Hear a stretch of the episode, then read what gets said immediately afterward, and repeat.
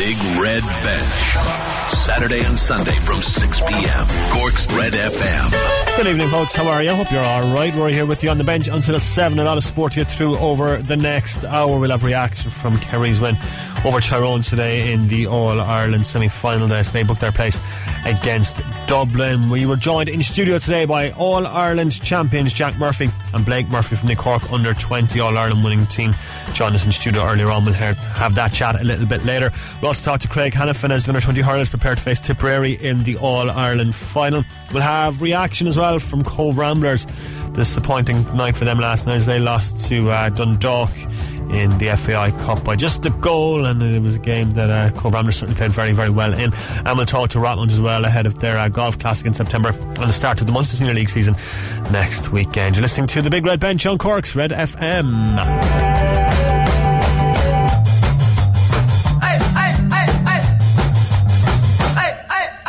We're here until 7pm this evening. If you would like to get in touch, text 086 8104 106. Send us a WhatsApp on that number as well, or you can tweet us at Big Red Bench. Just got an update from Old Trafford where Manchester United are taking on Chelsea. United 3, Chelsea 0, 2 goals in the space of 2 minutes. Marcus Rashford claiming his second of the game, put through on goal and clinically firing past Arrizabalaga. It's United 3, Chelsea 0. 74 minutes gone on the clock there at Old Trafford. Alright, full-time report though from Croke Park, where Kerry have beaten Tyrone by 3 points. Mara Trostini-Kelly was watching. Full-time, Kerry 118, Tyrone 18 points. Just under 34,000 watched an underwhelming game of football here. Well, it was until Kerry woke up. In the first half, they really struggled to contain Colin McShane, but it was easy frees and some good kicking from David Clifford and Sean O'Shea that kept them in it for the first 35 minutes. The introduction of Tommy Walsh coupled with Peter Keane figuring out how to break the deadlock made all the difference, which culminated in a Stephen O'Brien goal after a great Paul Geaney pass. Kerry kept the foot on the gas and sawed home while McShane missed some handy scores to ensure that the Kingdom go to the final. Full time, Kerry 118, Tyrone 18 points. So will be Kerry to face Dublin in the All-Ireland final on September 1st. This is Kerry's David Moran in conversation with Mara Trostini after the game. I'm joined now by Kerry's David Moran, who is, I'm not surprised, rehydrating after that. That was an interesting game. Yeah, it was, I suppose, look, semi-finals are all about winning. We weren't too bothered about how we played. It was just trying to get to the final, and thankfully we have. Well, when you say you weren't too bothered, I'd say at the same time you're probably glad that you're playing, I don't use the word improved, but you got a bit smarter in the second half. We did. We weren't happy with our first half performance, and the scoreline reflected that, and we knew that we needed to up every facet in our game, especially our conversion, and thankfully we did. Definitely, because when you watch the first half in particular, what kept you in it was a few little flashes of individual brilliance from Sean O'Shea and David Clifford. I'm thinking of that point he got under the Cusick stand. That you guys must have known we haven't performed and we're still there. Yeah, absolutely. Look, the two lads are fantastic players, and it makes our job out a lot easier outside there when the two boys are inside. No, definitely. And then you guys all finished the job then the second half. Now here we are again. Now Dublin drive for five. If any team knows about drives for fives, it's Kerry. Are you going to be able to do it? Can you stop Dublin? I don't know. Look, it won't be from the lack of trying anyway. You know, we're going to go out there and give it everything we have. Obviously, it's a huge game and a huge challenge. Dublin have been incredible over the last 5 years. They've played football the right way. They've conducted themselves in a great manner. And look, we're going to go up and give everything we have, and we'll see what happens. Sinead, Gramila Marcus, thank you very much. Yeah, it's Devon Moran there speaking after their win over Tyrone today. Now, the big talking point that happened right at the end of that game, I suppose, was the black card for Stephen O'Brien. As things stand, he is due to miss the All-Ireland final because of cumulative black cards. That was his third black card. The rule there that you were suspended then for the next game. He spoke to Marty Morrissey on RTE, the RTE TV broadcast afterwards, said he was aware of the rule, and that the black card that he picked up against Meath was incredibly harsh, and that Kerry will appeal that on his behalf. So he sounded fairly confident that he wouldn't be missing the All-Ireland final, but as things stand, he will, because of that that rule where you pick up 3 black cards, you're automatically suspended for the next game. So it'll be interesting to see what comes of that. Elsewhere, we're going to hear now from Tyrone manager Mickey Harte, who's also speaking to Mara Trostini-Kelly after that 3-point defeat to Kerry today. win, somebody has to lose. And I know probably you now on the worst side of this today, probably already in your head going through the shoulda, woulda, couldas. But we always say, we were watching this, you imagine Mickey Harte's got a plan. There's always a plan, there's always something. And I just kind of felt if he had that extra minute or two, things could be different again. Well, that's it. It was the game went down to the wire, and I suppose we were probably in quite a good control of the game in the first half. So it was very disappointing. Probably we should have been further ahead at half time. I think we caught Kerry a bit by surprise in the first half, but we don't think we had enough on the scoreboard to really justify the superiority we had in that first half. And they were always going to come back at us. That's what good teams do. And then it became a point for point game.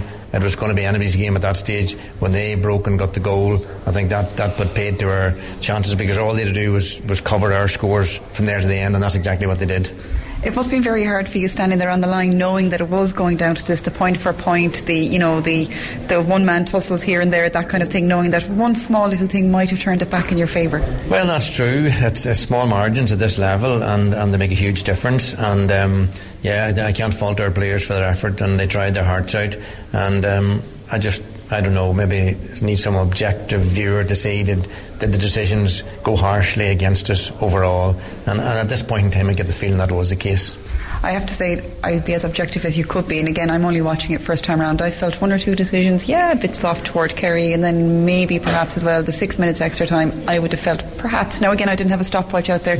I thought we might have had an extra 30 seconds or a minute. Would that have made a difference? Who knows, it might not have. Well, that's it, another minute we'd be doing very glad of it anyway with a chance. I think, when you announce 6 minutes and you study the amount of interruptions there were after that, you would have felt there should have been at least another couple of minutes, and I felt the 6 minutes was quite short anyway to get in the number of stoppages and substitutions that was made in the game. I felt there should have been more time, but we didn't get it. One thing we do have to point out was the brilliance of Colin McShane. Definitely Kerry didn't know what to do with him in the first half. In the second half as well, he kept playing. He didn't get as much space, and a few things perhaps went awry, but that's probably due to the pressure being put onto him. But he was immense throughout the whole thing, when everybody else, a lot of times, are being kept quiet. Yeah, he's had an immense season for us. He's a top-class player. He never gives up. He never lets up. He just goes for everything, and it's a shame that he wasn't on the winning team today. And in fact, it's a shame that those players didn't get more today. Often people say you get what you deserve in sport, and sometimes you don't. Finally, before I let you go, you yourself, you've had a long season, you've had many's a long season. Your reflection of the year, of how Tyrone football has gone, obviously you're thinking, well, it's never as good as the years I won All-Irelands, but you yourself, how are you feeling about it now? Well, I think we're a work in progress, and you like that work to go on an upward curve, and I suppose it was doing that until right now today, and we hope that we'll go up on another curve and get back to the final again, but it's in a bit of a plateau at the minute as we stand right now, so we have to go back and try and see can we move on to be better than that. People listening to us might say, how does Mickey Harte keep going back to that well? It must be hard at times. Well, it's challenging on days like today, but that has always been my way, that when things happen that don't go the way you want, that happens in life too, and you have to roll up your sleeves and just take the rough with the smooth, and today's been a rough day. Yeah, the reaction of Mickey Harte there following the defeat to Kerry in the All-Ireland semi-final this afternoon. Kerry now going to face the Dubs. Can they stop the Dubs though from picking up their fifth All-Ireland title in a row? We'll find out in 3 weeks time, September 1st. Meanwhile, Cork will face Galway in the All-Ireland Minor Football Championship final. That's after Galway defeated Kerry today 14-13 in the curtain raiser. A busy afternoon in the local championships. In the Senior Hurling Championship there was a double header in Mallow, first up at 2. Kanturk defeated Éire in zone 19-113. After that game there was an epic battle between Bride Rovers and Ballyhea. Ballyhea just getting the better of it by a single point, but what about this for a scoreline? Ballyhea 320, Bride Rovers 416 was how it finished in Mallow this afternoon. In the Senior Football Championship, Carrigline and Bishopstown are currently going head to head, and the latest score from there, it's 22 minutes gone into the second half, to Carrigline leading Bishopstown 1-9 to 1-8. Manchester United have just gotten a fourth goal. Can't see who scored it because they're all celebrating in the big massive huddle. We'll get you that one in a second, but a fourth goal there for the Red Devils, who are absolutely flying against Chelsea this afternoon. They didn't look too good in the first half. Second half, whatever Ole Gunnar Solskjaer has done, they have really clicked into gear, and they are in red hot form now at the moment against Chelsea, and Frank Lampard making his Premier League debut as Chelsea boss today, but it's not one he's going to remember very, very fondly. 82 minutes on the clock now. It's Manchester United 4, Chelsea 0 is how it stands. It was Daniel James who got the goal for the Red Devils. Took a big deflection into the back of net. He won't care about that. Manchester United 4, Chelsea 0 is how it stands. In the Premier Intermediate Football Championship, Nemo Rangers had a big win over Castleton-Mare, 5-14 to 11 points. Elsewhere, it took extra time to separate them, but Éire Óg defeated Ahada 3-16 to 1-17. Also in the Premier League today, there was two games at 2pm, and Arsenal are off the mark with a 1-0 win today over Newcastle. Stephen Goldsmith. Steve Bruce called this a proud day and felt his side deserved more. They certainly did all the pressing, with Shelby smacking the post and new signing Joe Linton going very close in the first half. But Arsenal punished them fatally when they gave the ball away in the second half. Aubameyang with a neat touch and finish to win the game for the away side. It finished at St James's Park. Newcastle 0, Arsenal 1. Yeah, Steve Bruce afterwards saying it was a great day, but not the result he wanted. I think that's the big disappointment, that we've given a poor goal away. We've made a mistake, and unfortunately got punished. That was the reaction of Steve Bruce. A scoreless draw meanwhile between Leicester and Wolves. Derek Clark. Full time, Leicester City 0, Wolves 0, but it's VAR that will steal all the headlines after ruling out a Leander Dendoncker goal in 51 minutes when the ball brushed against Willy Bolly's arm. Wolves slightly edged it in terms of chances created. Raul Jimenez forcing saves out of Kasper Schmeichel. The Foxes threatened at times but lacked any real cutting edge in the final third. So a point apiece is how it ends here. It's finished Leicester City 0, Wolves 0. Meanwhile, a double bogey and two bogeys has Shane Lowry, 3 over par through 7 holes of his final round at the Northern Trust in New Jersey, leading 2 under for the tournament. Rory McIlroy, meanwhile, tees off in 20 minutes time. He's in a tie for 8th on 10 under par, 4 shots off the pace, being set by Patrick Reed. Wales' winning run of internationals has ended at 14. Warren Gatlin named the strong side for their 33-19 defeat to an experimental England side in their opening World Cup warm-up match at Twickenham. Alan Wynne-Jones made a record 135th test appearance for his country today. You know, you're always wary of the first 20 minutes, whether it's international or domestic, and we feel we probably let in two soft ones by not winning the ad line, particularly early on in that first half. Alright, finally, just before we move on and talk Gaelic games, we're not going to talk Gaelic games, in fact. If you heard the Sunday show with Anna Geary this afternoon, she had Davy Fitz on, and Anna asked Davy Fitzgerald about the Cork job and if he'd be interested, and Davy's reaction was interesting. Now, I do have to ask you this question as well, because there have been a lot of rumblings around Cork about the Cork manager role, and your name has come up a lot as somebody that they would love to see in that position. So what do you make of that now? Certainly it's a compliment, but you know. Yeah, it's great, guess. I had a few of my friends call me from down there and say it to me, you know, but I don't think they'd take Davy Fitz in Cork no matter what the story is. I don't know about that. What they do. Looking at what you've done with Wexford. It's been brilliant. Yeah, but there's certainly, the one thing I'd say to people at Cork is I think they have fantastic talent, and whatever it takes to get over the line, they should do it. I think that's very important, you know. But certainly, and you can see in the football, I definitely think they're making strides as well, so it's important that they keep going at both fronts, you know. And they're certainly, from even opposition, it's someone you like them, because you know that they're very talented and they're going to give 110% all the time. Well, he definitely didn't rule it out there, did he? He said... I don't think they'll take Davy Fitz down in Cork, but interesting that he said there's a great talent in Cork and that they need to do whatever it takes to get them over the line. Be interesting if Davy Fitz were to take the Cork job. Would they give to him first off? Would you like to see Davy Fitz be given the Cork job? Send us a text 086 8104 106. You can tweet us at Big Red Bench as well on that. Alright, 5 minutes left to go in Old Trafford. Manchester United leading Chelsea by 4 goals to 0. Now, earlier on today, I was joined in studio by All-Ireland champions Jack Murphy and Blake Murphy of the Cork Under-20 footballers. Joined me this afternoon to discuss their incredible year and that fantastic win over Dublin last weekend. Going to hear first from Jack Murphy speaking about their celebrations. Yeah, I don't know, has it really set in properly yet, to be honest. It might take a couple of weeks for it to properly set in, you know.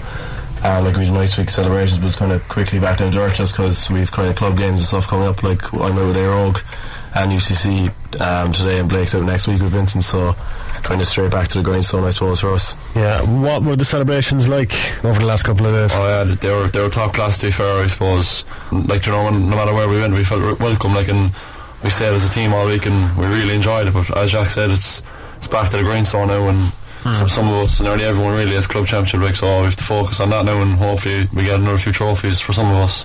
What was the homecoming like on Monday night? No, the homecoming was really good now, in fairness. We got the bus in from the city and we stopped in Clon first, because Mark Shanley is from Clon. We went into his parents' bar, and we got a really good reception there. Like, we were taken aback, to be honest, at the amount of people that were there, but Keith is right.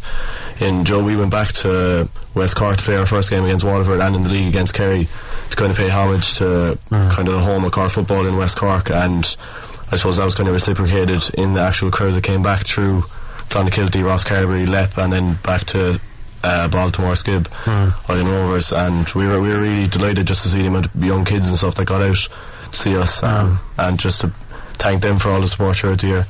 Blake, has it sunk in, I suppose, that you're under-20 All-Ireland champions? Jesus, no, definitely not, like, because, you know, it's something now, since the very start of the year, like, we'd be having a chat between ourselves and you'd be like, Jesus, imagine if we won the All-Ireland, or we'd love to win the All-Ireland. We'd all, like, as Keith said, it's talk is cheap, like, all air, he's been saying it to us, but I suppose we can talk all we want now because we've gone and done it, like, so... It definitely hasn't sunk in, but you know, it's something we look back on in a few years. We're very close as a bunch, and I think we'll always kind of have that bond. Like, it's just because we won the All-Ireland, and you know, that's a special moment that we had together, and I think hopefully we'll always have it. Jackie, I suppose he kind of hit the ground running, as you mentioned, that Waterford game down in West Cork. He beat them out of the park, basically. That kind of set the tone, I suppose, for the rest of the summer. Yeah, absolutely. It was a bit of a nervous game going in, just kind of get the first game under the belt, you know, but we knew straight away from the league, you know, we played Kerry, Dublin, Galway and Kildare, who were all top teams, and we were well able to play against all of them, like, so we knew going into the championship that we definitely were in for a shout of winning the All-Ireland. We always genuinely thought we were going to win the All-Ireland, like. So we did. You honestly say, like, from day one you're like, this is it. That's what we came in at the start of the year saying, our first and foremost we'll get over Waterford, but like, the big goal was always winning the All-Ireland. And that's the way we want to look at it every year, and that's how Cork should look at it, to be honest, every year, I think. Yeah, and Blake, were you the same? Did you know, like, that you had the ability to go off and win the All-Ireland? Yeah, like, every year, I suppose, we've been there or thereabouts. Like, we probably lost to Kerry most years, but like, we knew the talent was there, and it was just a matter of putting it all together. Like, and I think that Keith was huge in that. Like, we knew, like, he really got us believing in ourselves, and he just kind of put the puzzle together, really. And like, from the moment go, he was top class, and I suppose we pushed on, ended up winning the All-Ireland, like, but you know, it's just a tribute to him, really, because, like, I suppose we always had the talent, it was just we needed him really to put it together, like. Yeah, what does Keith bring to the table for you? Everything, in fairness. As we said, the backroom team that he brought with him are all the same mantra as him, but like, I genuinely don't think we would have won the All-Ireland without him. He came in late, which is a task no what he wanted. It was almost poison chalice in that sense, in that he to come in at the end of January, start of February, you know, with not a lot of training done, and kind of pick up halfway off after someone else had started. But like, he embraced the whole challenge, really, and he's, as well as being a really good football coach, like, he's made us kind of better people as well. Like, we've all matured a lot, and learned how to take a lot of responsibility and make our own decisions. And he's, as well as football, he's brought a lot to the table in general for us as people as well, just young lads growing up. I spoke to Aidan O'Mahony, interviewed him for the show yesterday, and he was singing Keith's praises because he would have played under Keith and CIT back in the day, like, you know, so he's obviously a top class coach. Yeah, oh Jesus, yeah, he's top class. Like, I remember growing up, he would have coached my father with Vincent's as well, and like, Vincent's only have, I could be wrong on this, but I think Vincent's only have two permanent away to counties, and Keith's definitely the coach for both of them, like, in 2006 and 2012. And like, if I say the middle period between those years, Keith probably wasn't there, like, so it just goes to show as well, like, whenever he's around, it's just his presence is definitely felt, like, no matter whatever he says, like, the man just speaks so much sense, and like, he's such a motivator as well, like, in the dressing room before a game, no matter what he says, he's so mad to get you up for a game, like, even at half time in a few games, like, we were dead and buried, probably, like, especially after 10 minutes against Dublin, and being 7 points down against Tyrone as well, like, a lot of teams would have probably caked at them in them moments, like, but I suppose it's due to Keith that he really motivated us to push on, like, and all year he just said that we were dogs, like, and that we never give up, whatever, like, so it really, I suppose, it worked out in the end. The confidence he had in us all year was absolutely unparalleled. Mm-hmm. Like him and his backroom team, the confidence that they instilled in us for the whole year. He was good man manager, so like, yeah, absolutely man to man. But just in general, the whole team, he was the one that put the belief in us that we were good enough to win an All-Ireland. We were good enough to beat anybody in the country if we wanted to. So you went into that Munster final and full of confidence after the win over Waterford, knowing like you were going to be Kerry that night. Yeah, I think we did, to be honest. Like we I know we were saying like, well, we have to get over Waterford first, but I think we were kind of looking at that game for a long time, and like we brought them down to Clonakilty for the first game of the league, like, and as Keith said to us, like that was a brave enough move from him, really, to be fair, like, because playing Kerry and Clonakilty can go either way. Like if you're winning, like the people at Clon, they love their football, but if you're winning, they're all for you. Like, but if you're losing, they'll eat you alive. Like, and I suppose when we played Kerry down there, it just showed us that like we really had what it takes, and like getting a draw in the league was huge, and we were looking at that Munster final in for a long time, I suppose. And like against Kerry, it was probably the best performance we put together all year, and we didn't give them a chance, really, like. But regardless of who we were coming up against, it was more just about focusing on ourselves as well. Like we didn't go into any game kind of thinking about everyone else on other teams. Like, sure, there was a couple of massive, like, I know Donald Down was playing full forward for Kerry, and say Archer for Dublin. People are always asking us, what are you going to do about these players? We always just focused on what we control ourselves, control the controllables, and kind of went from there in every game, and thankfully it worked out every time. Blake, to beat Kerry, I suppose, so handily as well, was it 11 points to spare, I think it was? Yeah. Did you notice a lot more attention being placed on you then, and a lot more focus, and you kind of almost see a little bit more pressure come on you after that one? Yeah, I suppose after that one there was probably a lot more expectations, like, but like I think that's the way Cork football should be. Like, people should be expecting Cork teams to beat Kerry, and should be expecting Cork teams to contest for All Irelands, and I suppose hopefully that'll be back now in the next years. Like we see yesterday with the minors getting to the All-Ireland final, and the seniors getting to Super 8s. But like, expectation and hope is a good thing. Like you can react to it in two ways. You can carry it and use it, or you can let it bring you down, like, or whatever. But I suppose we really use the expectation, and as Keith said, the hope as well, like the hope of Cork football. And like it was huge. Like the support was unbelievable as well in Laois. It was top class, and like at half time, I don't know, we pulled aside. And like the crowd really got behind us, and we knew when we went into dressing room from that moment on, like we had the crowd with us, and like we knew in the second half we had what it takes to beat the Dubs, like, so. How big a factor was the crowd that day? There was a huge Cork crowd up there. Absolutely massive. Like even just the 20s hurlers were before us, and they were giving us a guard of honour coming out to the pitch, so we knew straight away everyone was behind us. We came out to a massive reception, and then, as Blake was saying there, Keith kind of gathered everyone over just by the stand, just before the lads went in for half time, and the crowd went proper mental. Like there was massive chanting, and it would genuinely give you shivers down your spine, like how loud the crowd were for the whole game. And when the going really got tough, they were behind us all the way. And it was a massive factor for the whole game. The going certainly got tough, Blake. I mean, you were a goal and six down after a couple of minutes. So I was watching, I was like, no. What was going through your head at that point? To be honest, I know it might sound as if I'm lying, like, but we genuinely, like, it never crossed our mind that the game was over.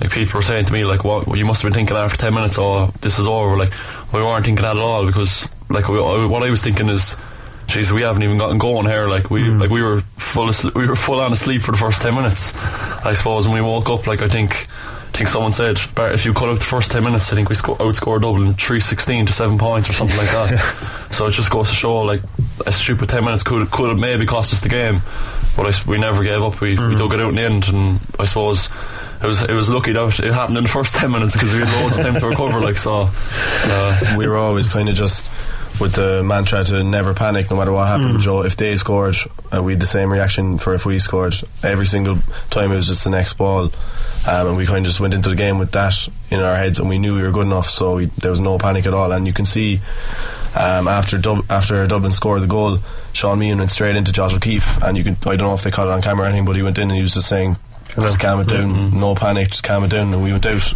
Josh kicked the ball out, we went up, won the ball and got the next score, and we drove it on from there. But it was just always just not panicking, keeping ourselves under control, and next ball all the time. I suppose, Blake, you had a bit of experience as well with the Tyrone win as well, coming from behind, and you knew you had that in your locker. Yeah, that's it. Like, Tyrone were a superb team, and to be honest, I thought like the way we showed grit and determination against Tyrone was unbelievable. Like Jack there next to me as well, like coming off the bench with an unbelievable goal. And, like, I think that was a huge factor as well all year. Was our bench was ridiculous. Like, no matter who we brought on, I think every game they contributed so much to the scoring. Like, that's a huge factor. And in county football, in the modern game anyway, you know, Keith said all year it'll take 20-21 players on any given day to win a game.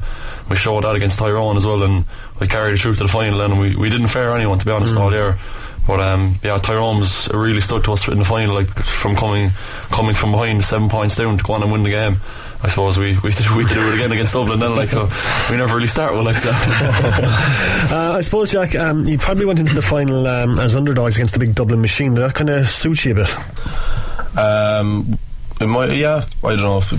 I don't think we really looked into it, to be honest. I didn't know any of the odds on any online. Like, we stayed off social media. We just focused on ourselves for the whole year. We didn't really. We kind of tried to tune out what everyone else was saying about us, whether we were favourites or underdogs or whatever. We just didn't really listen to any of the kind of talk around us. Just focused on ourselves for the whole year. Kind of like a bubble, so reasonable. Yeah, exactly. Just kind of kept everything within the group, you know. Yeah, I suppose that's the way it has to be as well. Exactly, isn't it? Yeah. Just keep it all in house. Yeah. And when the final whistle went, Blake, I mean, like, what can you describe exactly how it was? I don't think I can, to be honest. But no, it was ridiculous. It's moments like that when, as I was saying, when we look back at that in a few years, like, that's the reason why our bond will be so strong. Like, as Keith said to us, it might be 20-30 years time, and we could be down in Park Ring watching a match, and we might see a fella like you share that moment with, and it will always be special. Like, and it was unbelievable. Like, especially with the amount of Cork people there, like, letting them onto the pitch after the game is always, like, moments like that. Like, you'll never. No matter what happens, you'll never beat it. Like, it's just you train all year just for that. We say even that 30 seconds when the whistle goes, that's for sure. Training all year for, like, you're aiming for that moment. Can you remember? Blake said was the first person on the pitch. I'd say he never ran so fast himself. Can you remember the final whistle, Jack? Yeah. I suppose for me, really, Blake's probably the same. I think he was saying it was all about the hard work this year, but for us, it's probably the last 5 years we've been putting in so much work and not getting to where we wanted to be every year. So it's actually been a 4 or 5 year kind of process for us, and we've been putting in the work every year. So I think it's just for all of that to finally come together to something, and not just the Cork team. You know, our families are behind us the whole way. Our clubs have been backing us since we were 6 or 7 years old. You know, for them as well, it just means a lot for all the efforts that they've put in with us. To finally get something out of it, it just means so much. It certainly does. Do you feel like you've kind of risen the hope of all Cork football supporters now after that win? Yeah, definitely. I suppose the Cork football is definitely, I think it's in a strong place at the moment anyway. Like, people might say, oh, we're playing Division 3 League next year. Like, granted, the start of the year probably wasn't the best, but like the last few weeks have been absolutely unbelievable. You see the seniors competing with Dublin and Tyrone in the Super 8s, the minors in the All-Ireland final, and we won the All-Ireland. Like, there's no reason at all why Cork football can't, you know, go on and hopefully win a Sam Maguire in the next few years. I don't see any reason why not. Like, the talent is there, and the variety is there, like the coaches are there, everything really. It's just it's just a matter of putting it all together, really. And Jack, I'd imagine there's a large number of you have put your hands up for senior selection now after the summer you've had. Yeah, I suppose probably just to focus on the club championship first is kind of what we're all thinking, to kind of go back to the clubs and see where we can get from there, and then probably worry about senior selection or whatever kind of when we get into the winter, when all our club championships are over, and with colleges and stuff. But I suppose there's a load of lads on our team that are well good enough to put their hands up for senior. It's obviously a really hard step up to go from 20s to senior at the same time, so it'll be interesting to see how it fares out, but there'll definitely be a couple of people that are well good enough to play senior next year, right? Yeah, and very finally, Blake, just awarding the under-20 hurlers who face Tipperary in a couple of weeks. How incredible would it be to have an under-20 double? I would say, someone said last night actually that no team has ever won under-20 hurling and football in the same year. Like, the double has been done at senior level, but it hasn't been done at under-20 level, under-21 level apparently anyway. But it would be unbelievable.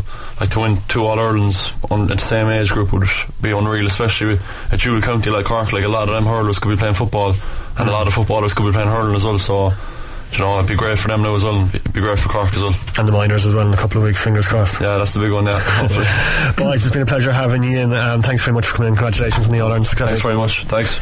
Yeah, great having the All-Ireland champions in studio with us. That was Jake Murphy and Blake Murphy discussing an incredible summer for them, capped off with that incredible win over Dublin, 1-6 down after 9 minutes to come back and win that game.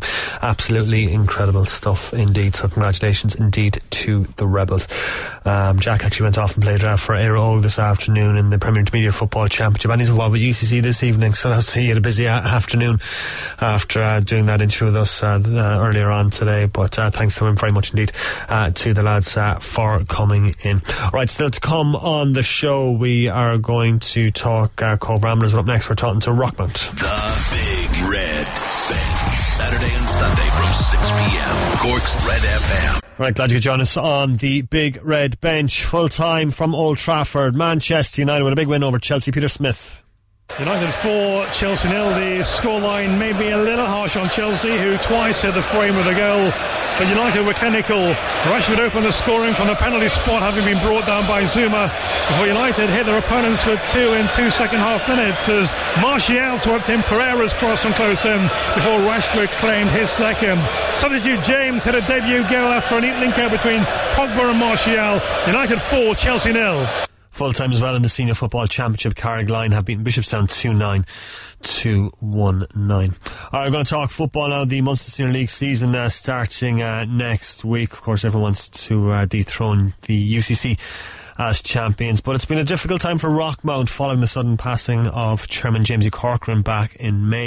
Now, Rockmount are launching the James Corcoran Memorial Golf Classic, taking place in September in Blarney Golf Club. Jamesy's son Alan is organising it. Alan Collins meets to talk about it and to talk about the effect his father's passing has had on him, his family and his club. It's been an emotional couple of weeks. I suppose, like I was saying to you before we came on, if it wasn't for the soccer community and Rockmount, but the bigger soccer community in Cork, it would have been a lot harder. Like, when something like that happens, and the overwhelming flood of messages that had came in, to me, the family, everyone else, it really goes to show that how important sport is. It carried me through the whole lot, and like I said, if I didn't have Rockmount through this, I would have been lost. I would have been in a hole. But no, it was tough, but they got me through it, really, to be honest. Yeah, actually, Dad Jamesy was Mr. Rockmount, I suppose. I mean, like, you don't talk about Rockmount without mentioning Jamesy at some point, like, you know. Yeah, he really was deep down. But even, like, I remember on Monday after he died, we went up to the committee meeting, the Rock Steps, just to go through a few things, and even the referees had said that they gave a minute silence to him, and I suppose that was the first time that referees and silence and Jamesy Corcoran was mentioned in the online. Because we had Noel Healy from UCC in a couple of weeks back after they'd won the league, and he paid a lovely tribute to your dad, and he said a larger than life character who I'd certainly have plenty of arguments with, he said. I rang Noel after the interview actually to thank him. It was nice words, and look, it was a tough end to the season for the lads, like going out playing ring man the Sunday after he died, and you know, it was always going to be an emotional time for the club as a whole, and then trying to go on to win a league, like. But look, as I said, the sporting community in Cork, down to the Munster Senior League, the tributes from clubs, like I even think at the funeral, at the eulogy, I had nothing written down, I winged it, and I don't think I kind of mentioned how good the whole footballing community in Cork were, even down to, as I said, the Munster Senior League, tributes coming in from clubs, even Dan Murphy and the lads on Fans Voice TV, they streamed the last game of the season, and they had a picture to your man as a tribute up and everything, you know, so like it was just, and as well, like a massive part of his life was golf and Blarney Golf Course, and the show at the funeral and the removal with them decked out in their gear, and like the floods of green coming in, like it was fierce, overwhelming, but very comforting at the same time, you know. I suppose after something like that happens, Alan, I suppose football kind of takes a back seat after that, doesn't it? Yeah, it does. It affected everyone in the club. Massive, like it had a massive ripple. Like it affects everyone and it takes a backseat. But then on the other side of it, like, things have to go on, and there was leagues to be won and there was games to be played, cups to be won, you know. But it wasn't to be. But sure, look, hopefully we kick on this year and trying to get something out of it. Exactly, yeah, but as you were saying, like, kind of football Rotman kept you going, probably kept everyone going. Oh, absolutely, yeah.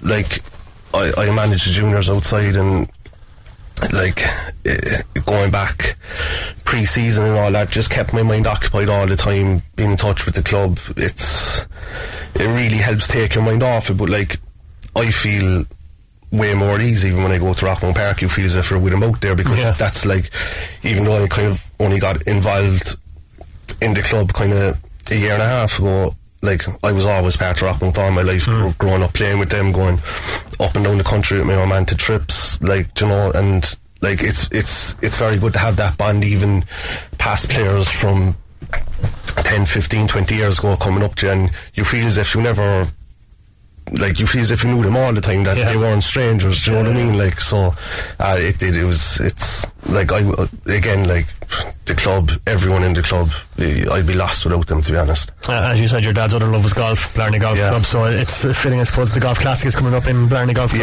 Yeah, so like, all kind of last year, like, as you know, trying to run a football club, it's all volunteers, it's all down to sponsorship, fundraising. And he had spoke about it all the time about getting a Golf Classic done, and I suppose we were in the semi-final, the Intermediate Cup, so we were constantly busy. We never kind of had time to sit down and plan it, and like, unfortunately his day came towards the end of the season, and it was kind of just before the AGM. Then I went up to the committee meeting and I had said, look, as I said, like, the world goes on, life goes on, football goes on, we have to get on with it. So I said, would it not be an idea if we ran a fundraiser for the Club Golf Classic and just throw your man's name in as a tribute thing to him, do you know what I mean? And to have Blarney Golf Course as well, with it, which was a massive part of his life. I mean, since I got the go-ahead from the committee to go and organise the Golf Classic and contact Blarney Golf Course, they've been unbelievably helpful, you know. And like, as well, what they did on the day that he dropped in the golf course, like, I remember talking to the ambulance driver up in the hospital, and he had said, like, to have any chance at all of surviving a cardiac arrest, you need just key factors, and the main key factor is immediate CPR, and he got that administered to him, came out of the cardiac arrest, and kind of, he didn't walk into the ambulance, but he was going into the ambulance, kind of saying, I'm going nowhere, I have a game of golf to finish, you know. And he just kind of got a second turn in the ambulance, and that was it. But like, all credit due to them in Blarney Golf Course. Like, I mean, that probably took fierce trauma away from me and the family, what they had to witness and go through to try to perform CPR in the middle of a golf course. And it's not all credit due to them for what they did. Yeah, definitely so. And I think there's a lesson to be learned there for everyone, just to learn CPR and know what to do in an event like that. Oh, absolutely. And like, if there is anything to be learned from it, like, what we went through the past couple of weeks and are still going through, like, it's, I suppose, with men's health out there, you don't kind of, it kind of gets shepherded aside, you know what I mean? There's a lot of emphasis on women's health and women getting checked, but like, my dad had a full body health check booked for the Friday after he had died, you know. And like, I suppose if there's any lessons to be learned, like, just, you know, go and get yourself checked. Like, you know, you don't know what it could have, if he had that got that done sooner, you know, what it would have brought up, would it have saved anything, do you know? But I try not to overthink all those things, because I think your mind will go mental if you try to work out the whole situation in your head, do you know? I understand. The Golf Classic launch, that's happening in Quinlan's next week? Yeah, next Thursday night at 8 o'clock.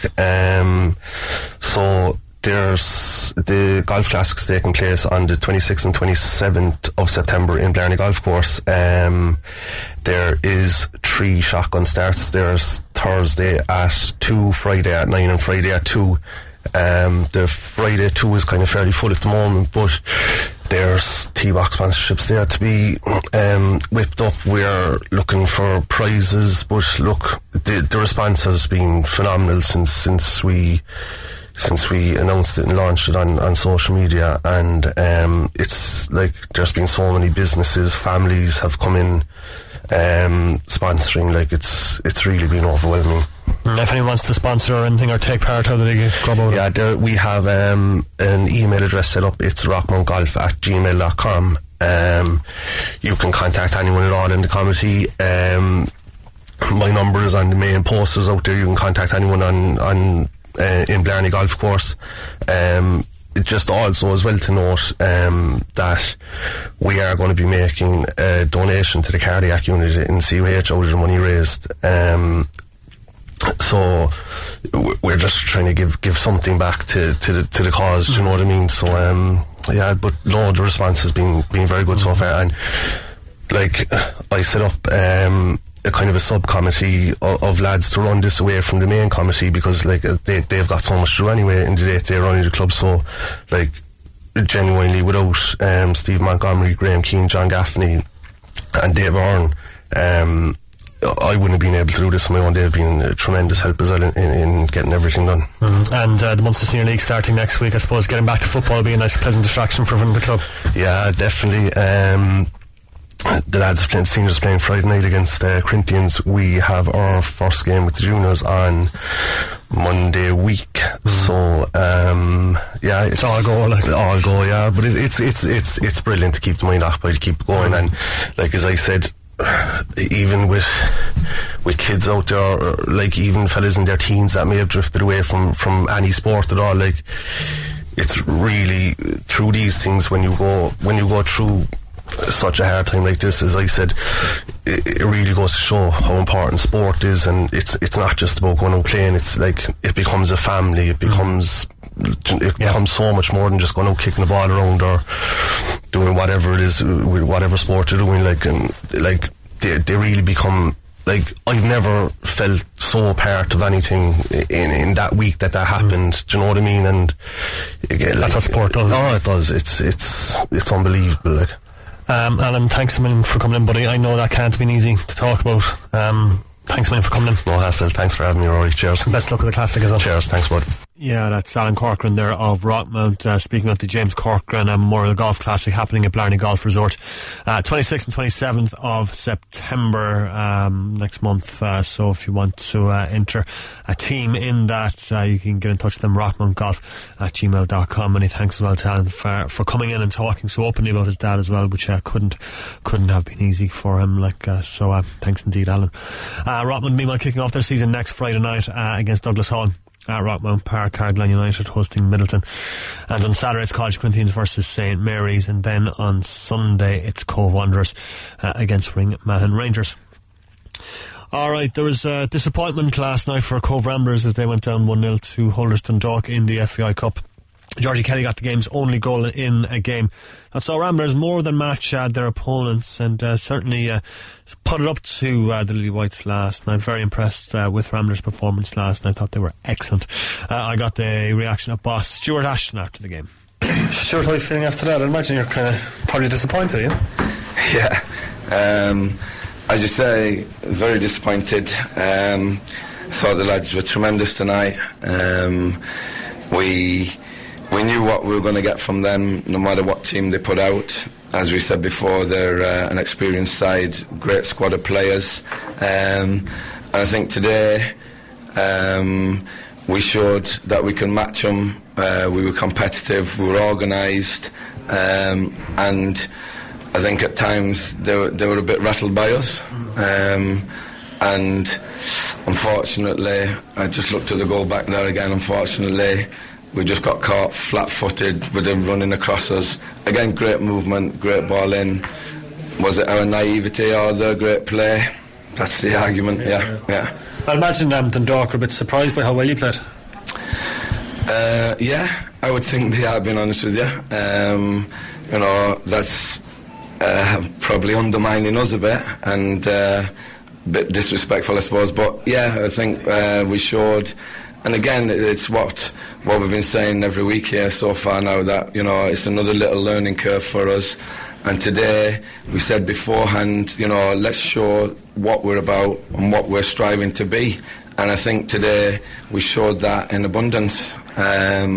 Yes, we could have played better. The lads are disappointed in there because of it. They know they could have done better when we had the ball. and obviously we'll work on that. We showed glimpses of it at times, and I thought we were tremendous tonight, and you know, disappointed the way it finished. Yeah. So after you picked the lads up, you'd be saying, "Look, this is the way you can play every week, and this is the way I want you to play every week." Yeah, I just said that to them. I said, "Lads, did we deserve that? You know, there's heads down there, very disappointing. Did we deserve it?" They're all saying, "No." Can we improve on that when we have the ball?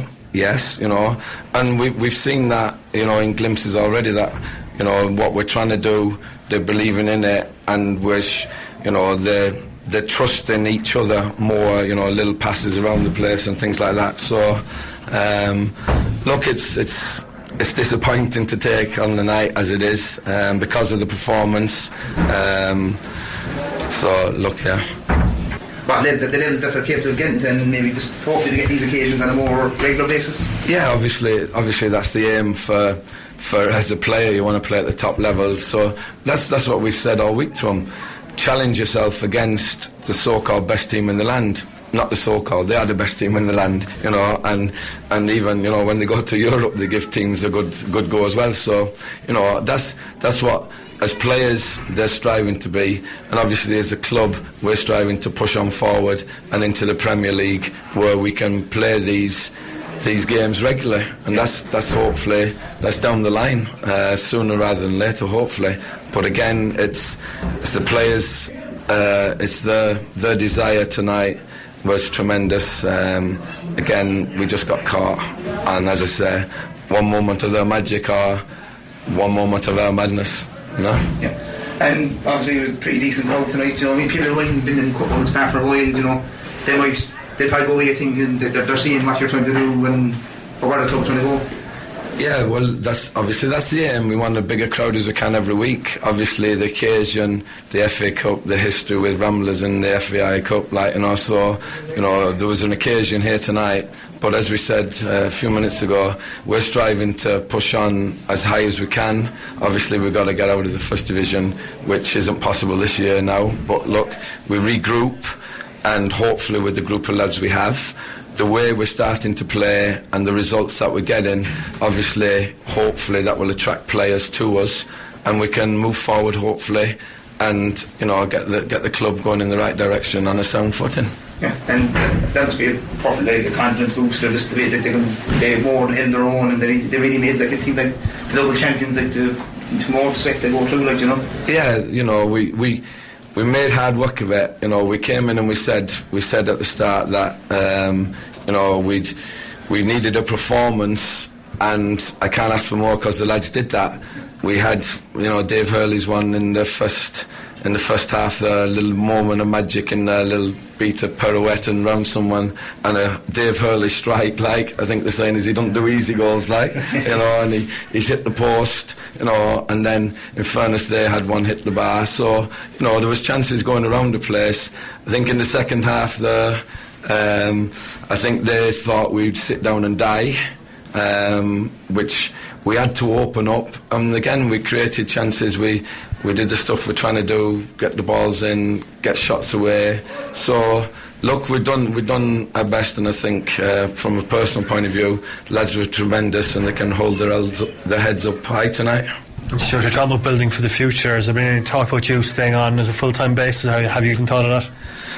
Obviously, as we said, from Stephen Henderson leaving, you know, obviously it was taken over to help the club going forward as such. So obviously that's the job the club are doing, the process of that. So that'll take due course, and then we'll see where that takes it, yeah. Yeah, I don't think Ramblers fans be too upset to see Stuart Ashton named manager on a full-time basis after he stepped in following Stephen Henderson's departure. He's doing a great job with that young Ramblers side. Another excellent performance last night.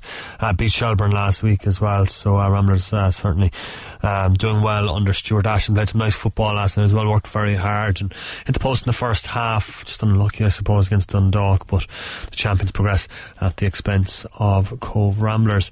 All right, going to get the reaction of Kerry manager Peter Keane after their win over Tyrone today. That sees them into the All-Ireland final against Dublin in 3 weeks' time. Peter Keane, that was a bit of fun. I suppose it was. Look, I suppose at the end of the day, we're all involved in the GAA for a bit of fun, and there was plenty of excitement here today, and it was great to get into an Ireland semi-final, and thankfully we got out of it. I'd say you're pretty glad as well that Tommy Walsh decided to get out of Australian football and come back to Ireland. Yeah, I suppose Tommy came home there, I think it was 2015, and he had an injury, he had a serious injury with his hamstring, but you know, he stayed the course. We saw him last year in the County Championship where he did very, very well, and we got a great league out of him, and we've got a great two games out of him now. He really, I mean, obviously all players performed, they upped their performance in the second half, but I felt he really made the difference. He came in, everything changed, and that's when scoring opportunities and things began to open up. Yeah, I suppose. Look, there was other substitutes as well that came in, and you know, Tommy did well, but the other subs came in and they all delivered, and the guys that were on the field put in a great shift in that second half. Stephen O'Brien is another person who put in a great shift. He scored a goal, I think it was at 2 points, and now, as far as I know, unless things change, if he managed to get one or more of his black cards rescinded, he won't be playing All Ireland final day. Yeah, that's what they're all telling me going around there in the media room. But look, we'll deal with that tomorrow. Will you appeal it? Sure, I have no idea what are the avenues, so look, we'll deal with that. We'll deal with that tomorrow. Are you expecting me to believe now you haven't thought this through? I'd say, Mara Trostini, there's much you don't know about. Well, I don't know about that. There's lots of things I don't know, but one thing I do know for sure is that you're now in an All-Ireland final against Dublin. I don't believe that Kerry people are thinking, let's stop the Dubs. That's not what you care about. What you care about is winning. Well, I suppose, look, if you get into any final, you know, you want to win it. I wouldn't get too hung up on the negativity of stopping a team going for the five in a row. Of course, it's a unique achievement for Dublin to be in, going for the five. But look, at the end of the day, we'll focus on our own positives, and we'll give it a cut. Exactly. You paddle your own boats. We will, and hopefully there'll be no leak in it.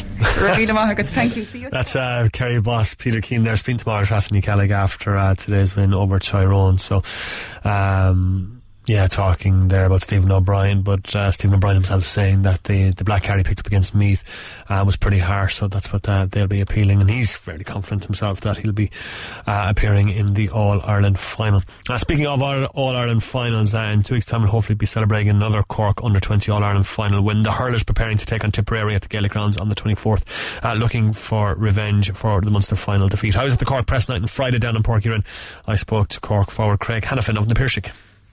First off, I'd imagine you're all buzzing after that win over Kilkenny. Oh yeah, geez, you're coming down there for a big win, and especially we saw after the footballers, like we stayed on to watch that game, a great game of football as it was, but it was a great feeling. Like we went out onto the pitch after the football win, and you could see the Cork crowd, what it means to everyone, like, and we're hoping that like we can go and make that a double in the under-20s, like, and bring, like, I put such a boost in GAA in Cork, like, and if you saw the footballers and the hurlers win under-20 All-Ireland, like, I'd love to see the ads for that to start of the year. But no, it would be obviously brilliant to bring, especially Cork Ireland, like, we need an All-Ireland back in the county, like. Do you think there's a bit of pressure on you, so, and do you think people are talking about the double?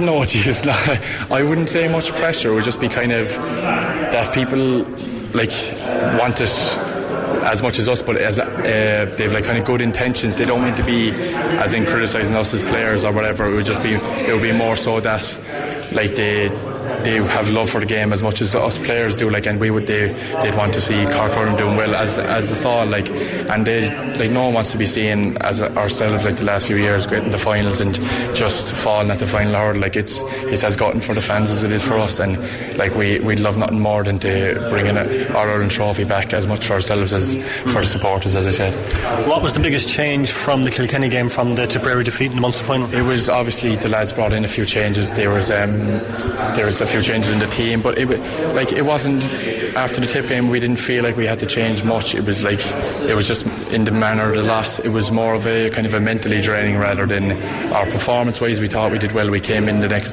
met the next day and we analysed the game or whatever, and we felt we done fine in the game, and that we put it up to them in every aspect, but it was just a killer, the way it ended, a killer goal at the end, like. But the only thing that is, like, you can look at both ways. You can feel sorry for yourself, or you can go away, analyse the game and say, look, we actually done things well. We didn't, it was like that last goal was just whatever way the ball broke, and taking nothing away from Tip and their win, obviously, but it was it was just the way it felt that we felt we didn't need to change too much. Obviously we needed to work, even lifted again for Kilkenny, we knew they'd bring a great challenge, but other than that we weren't too down on ourselves. We kind of felt that we on the occasion we lived up to it, and we played to the best of our ability. It was just the way it fell tonight, it didn't break for us. Like, it was probably good that it was only a week of a gap as well, to get straight back into it. Like, that's the great thing about the new championship, and I'd say most players will tell you like that.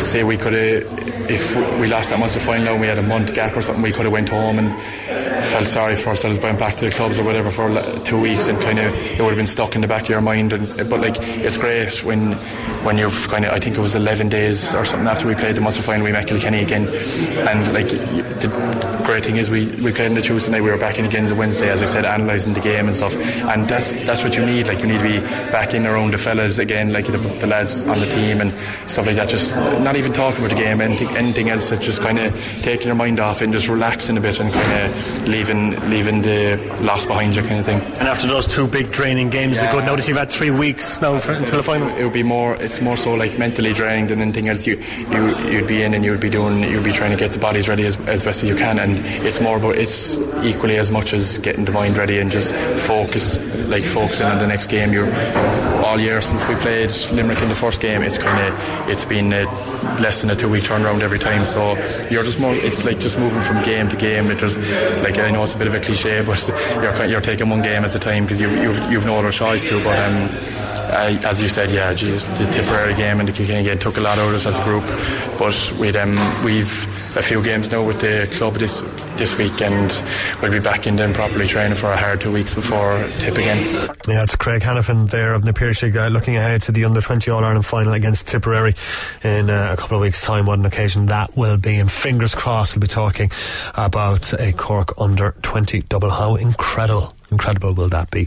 We'll play the rest of that interview with Craig on next weekend's show. So that's it from us for tonight. Thank you very much indeed for listening to The Big Red Bench. If you missed our show from tonight, if you missed it yesterday, you can get The Big Red Bench podcast wherever you get podcasts from. That's on redextra.ie as well. You can follow us on Twitter at Big Red Bench. We're back next Saturday and Sunday from 6pm, so do hope to see you then. Alan Donovan's up next with Green on Red. Enjoy the rest of your Sunday evening, folks, and we'll speak to you next weekend. The Big Red Bench, Saturday and Sunday from 6pm, Cork's Red FM.